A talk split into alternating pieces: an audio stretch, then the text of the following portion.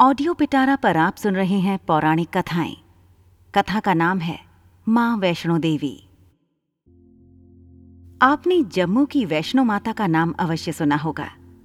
आज हम आपको इन्हीं की कहानी सुना रहे हैं, जो बरसों से जम्मू कश्मीर में सुनी व सुनाई जाती है। कटरा के करीब हंसाली ग्राम में माता के परम भक्त श्रीधर रहते थे। उनके यहाँ कोई संतान न थी। वे इस कारण बहुत दुखी रहते थे एक दिन उन्होंने नवरात्रि पूजन के लिए कुंवारी कन्याओं को बुलवाया। माँ वैष्णो कन्या वेश में उन्हीं के बीच आ बैठी। अन्य कन्याएँ तो चली गईं, किंतु माँ वैष्णो नहीं गई। वह श्रीधर से बोली सबको अपने घर भंडारे का निमंत्रण दे आओ। श्रीधर ने उस दिव्य कन्या की बात मान ली और आसपास के गाँव में भंडारे का संदेश पहुँचा दिया। लौटते समय गोरखनाथ व भैरवनाथ जी को भी उनके चेलों सहित न्योता दे दिया। सभी अतिथि हैरान थे कि आखिर कौन सी कन्या है जो इतने सारे लोगों को भोजन करवाना चाहती है। श्रीधर की कुटिया में बहुत से लोग बैठ गए। दिव्य कन्या ने एक विचित्र पात्र से भोजन परोसना आरंभ किया। जब कन्या भैरवनाथ के पास पहुँची तो वो बोले, मुझे तो मांस व मदिरा चाहिए। ब्राह्मण के भंडारे में यह सब नहीं मिलता। कन्या ने दृढ़ स्वर में उत्तर दिया।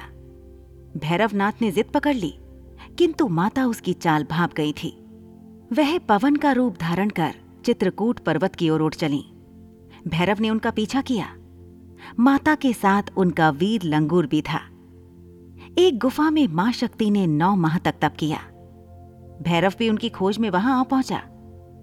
एक साधु ने उससे कहा, जिसे तू साधारण नारी समझता है, वह तो महाशक्ति है।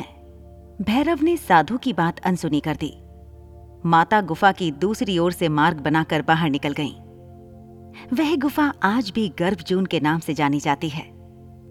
देवी ने भैरव को लौटने की चेतावनी भी दी, किंतु वह नहीं माना। माँ गुफा के भीतर चली गई। द्वार पर वीर लंगूर था। उसने भैरव से युद्ध किया।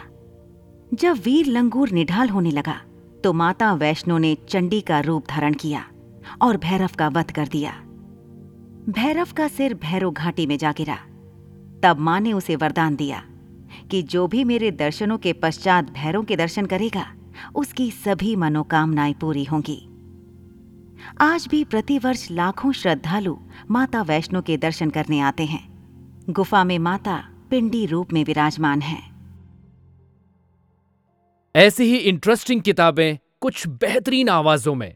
सुनिए सिर्फ़ ऑडियो पिटारा पर। ऑडियो पिटारा सुनना ज़रूरी है।